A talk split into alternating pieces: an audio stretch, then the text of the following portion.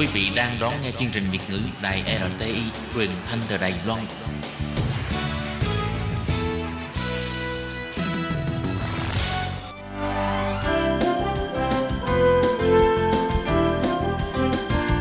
Xin mời quý vị và các bạn đến với chuyên mục Nhìn ra thế giới. Chuyên mục này gồm những nội dung liên quan đến quốc tế,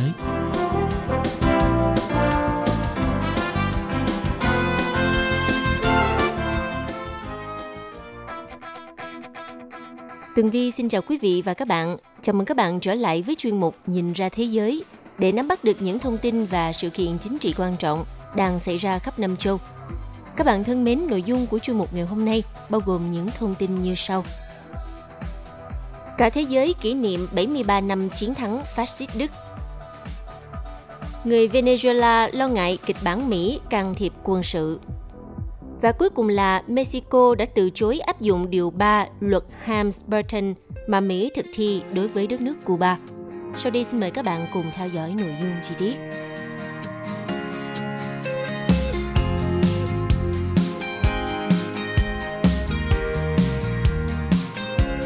Thưa quý vị và các bạn, vào ngày 9 tháng 5 năm 2019, cũng là ngày tròn 73 năm chiến thắng phát xít Đức –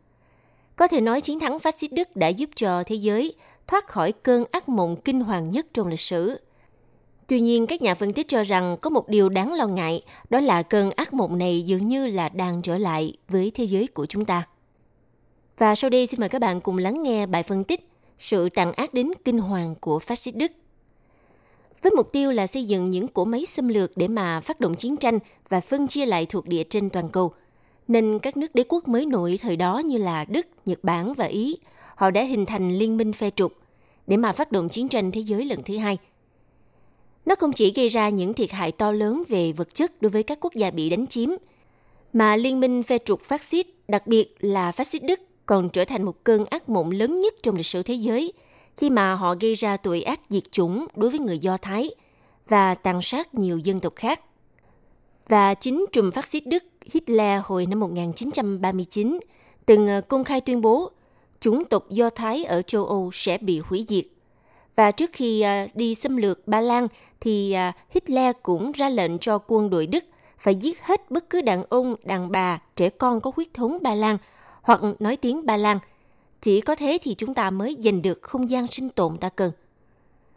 Để kích động binh sĩ Đức thực hiện những hành vi giết người mang rợ như vậy, thì à, phát xít Đức đã tăng cường bộ máy tuyên truyền về cái gọi là chủng tộc thượng đẳng Aryan của dân tộc Đức và kêu gọi binh sĩ cần phải giết sạch mọi dân tộc hạ đẳng như là dân tộc Do Thái, Gypsy và Slav.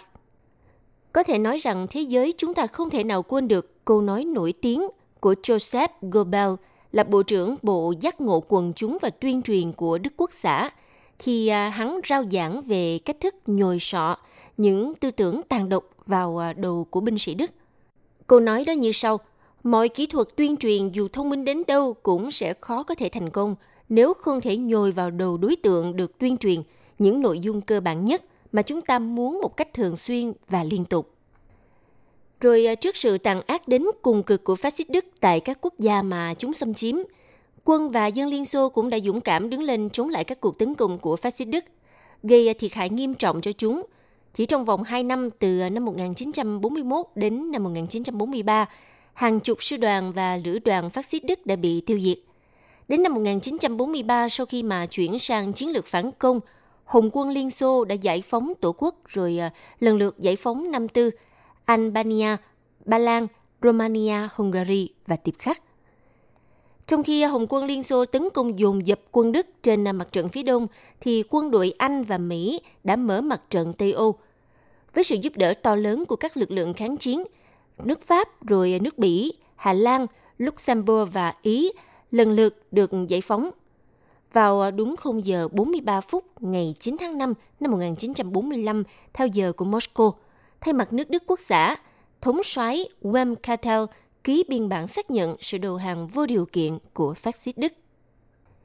Và chiến thắng phát xít Đức đã tạo điều kiện cơ bản cho phe đồng minh dùng dập tấn công phe trục để mà kết thúc hoàn toàn Thế chiến thứ hai, cũng như là mở ra cơ hội cho các nước thuộc địa đấu tranh giành quyền độc lập, tự quyết của các dân tộc. Và cũng chính trong những ngày à, tháng lịch sử như vậy, dưới sự lãnh đạo sáng suốt tài tình của Chủ tịch Hồ Chí Minh, Đảng Cộng sản Việt Nam, nhân dân Việt Nam đã đoàn kết một lòng, tận dụng cơ hội chiến lược để tiến hành tổng khởi nghĩa giành chính quyền, làm nên à, chiến thắng vĩ đại của cuộc cách mạng tháng 8 năm 1945 và lập ra nước Việt Nam Dân Chủ Cộng Hòa ngày 2 tháng 9 năm 1945, rồi đưa dân tộc thoát khỏi ách nô lệ của thực dân Pháp và phát xít Nhật. Thưa các bạn, có thể nói nền độc lập, tự do và cuộc sống hòa bình của các dân tộc trên thế giới đạt được ngày hôm nay đã phải trải qua những hy sinh và mất mát vô cùng to lớn. Tuy nhiên, trong khi nhân loại và nhân dân tiến bộ trên toàn cầu vẫn đang nỗ lực thúc đẩy xã hội tiến lên phía trước – thì vẫn có một số bộ phận những kẻ cơ hội xét lại muốn phủ định sạch trơn những đóng góp lớn lao của quân và dân Liên Xô trong cuộc đấu tranh chống phát xít. Nguy hiểm hơn nữa là chúng đang tìm mọi cách để mà chủ nghĩa phát xít hồi sinh trở lại theo những hình thức tinh vi hơn và tàn ác hơn dưới danh nghĩa các tổ chức cực đoan với tư tưởng dân tộc chủ nghĩa vị kỷ và những hành động phân biệt chủng tộc rất đáng lên án. Theo ờ, Tổ chức Dự án chống cực đoan ECP thuộc Trung tâm Nghiên cứu Pew của Mỹ trong ờ, báo cáo có tựa đề Quyền cực đoan trên Facebook công bố năm ờ, 2018 đã bày tỏ quan ngại khi một loạt các tổ chức có xu hướng cực đoan như là Great Trapper of Combat 18, Traditionalist Workers Party, Scottish Nationalist Society, Angry White Boy và Be Active Front đã liên tục đăng tải những nội dung kích động bạo lực ở trên Facebook trong thời gian qua. Và mặc dù hãng Facebook họ đã đóng cửa một số trang của các tổ chức này, nhưng à, theo tổ chức dự án chống cực đoan thì vẫn còn rất nhiều trang Facebook trong số này đang công khai bán những vật phẩm có liên quan đến các tổ chức cực đoan, phát xít và những uh, truyền bá những nội dung cổ động cho phát xít. Vì vậy, tổ chức dự án chống cực đoan CEP cảnh báo xu hướng này ngày càng gia tăng nhanh chóng và có thể sẽ gây tác động hết sức tiêu cực đến xã hội do tầm ảnh hưởng quá lớn của mạng xã hội nhất toàn cầu hiện nay. Trước nguy cơ chủ nghĩa phát xít có thể sẽ trỗi dậy bất cứ lúc nào, nên à, Tổng thống Nga Vladimir Putin hồi à, tháng 1 của năm 2015, ông đã từng lên tiếng cảnh báo bất kỳ nỗ lực nào nhằm viết lại lịch sử và xem xét lại đóng góp của Liên bang Nga đối với chiến thắng vĩ đại trong chiến tranh thế giới lần thứ hai đều đồng nghĩa với việc công nhận tội ác của chủ nghĩa phát xít Đức, đồng thời mở đường cho tư tưởng chết người này tồn tại. Chính vì thế, trong ngày kỷ niệm chiến thắng phát xít Đức không chỉ là một dịp tri ân sự hy sinh to lớn của quân dân Liên Xô, mà còn là một dịp để nhắc nhở cho nhân dân trên toàn thế giới rằng không thể để cơn ác mộng phát xít quay trở lại một lần nữa.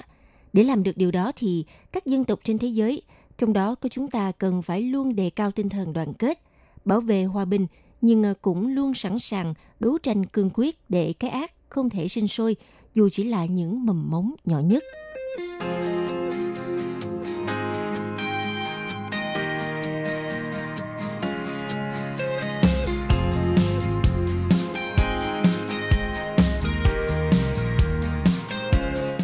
Trong bối cảnh khủng hoảng như hiện nay tại Venezuela, không chỉ các lãnh đạo cấp cao trong phe đối lập mà nhiều người dân vẫn đang tranh cãi về hệ quả của khả năng Mỹ sẽ can thiệp quân sự vào Venezuela.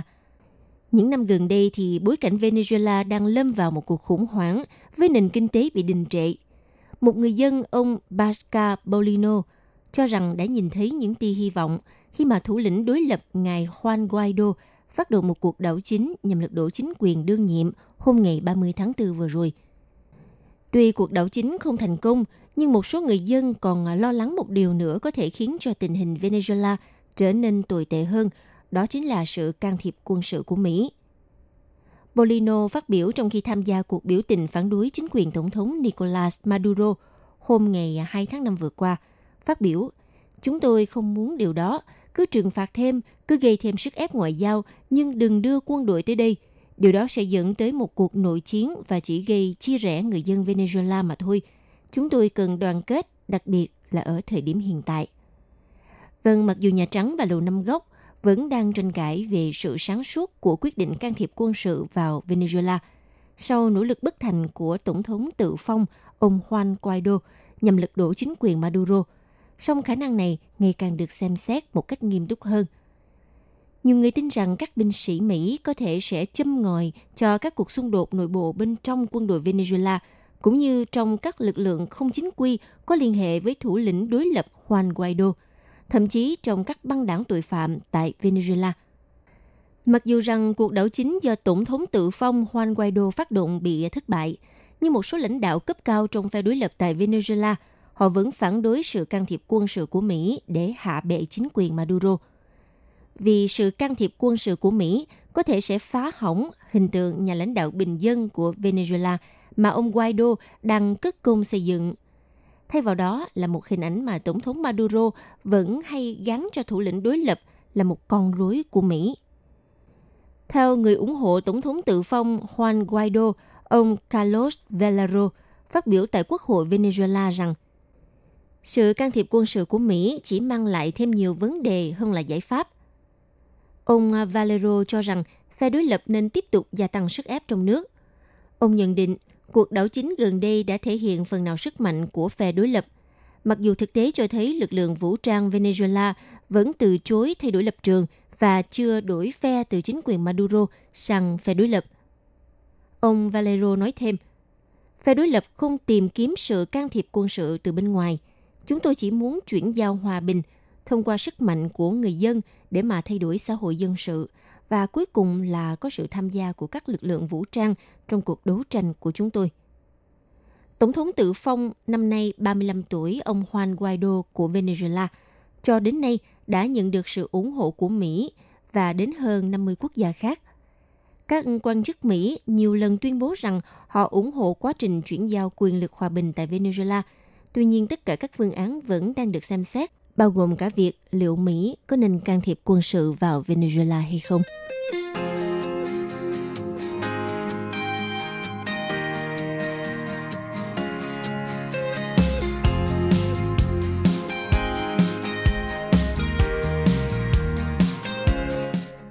Vào ngày 8 tháng 5, chính phủ Mexico đã tái khẳng định việc từ chối áp dụng điều 3 của luật Hams-Burton mà Mỹ đã từng thực thi đối với Cuba – và tuyên bố sẽ bảo vệ các công ty trong nước có thể bị ảnh hưởng.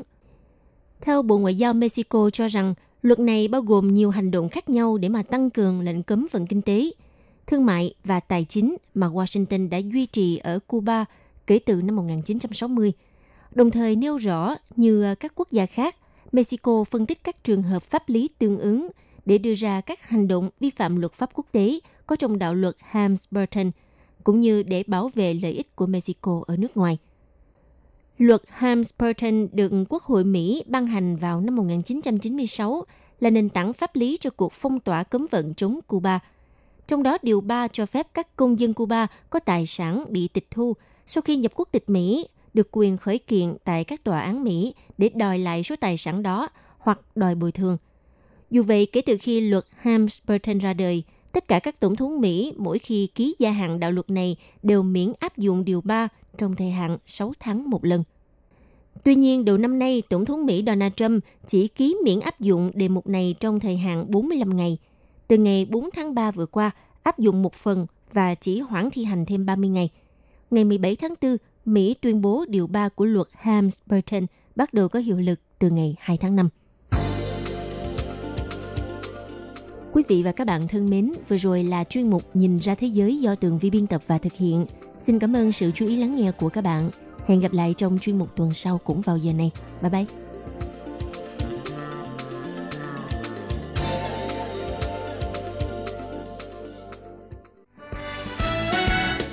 Quý vị và các bạn thân mến, sau đây là email của Ban Việt ngữ ctv a rti org tvk hộp thư truyền thống của Ban Việt ngữ Việt Nam Miss PO Box 123 gạch ngang 199 Taipei 11199. Còn thính giả ở Việt Nam xin gửi đến hộp thư số 104 Hành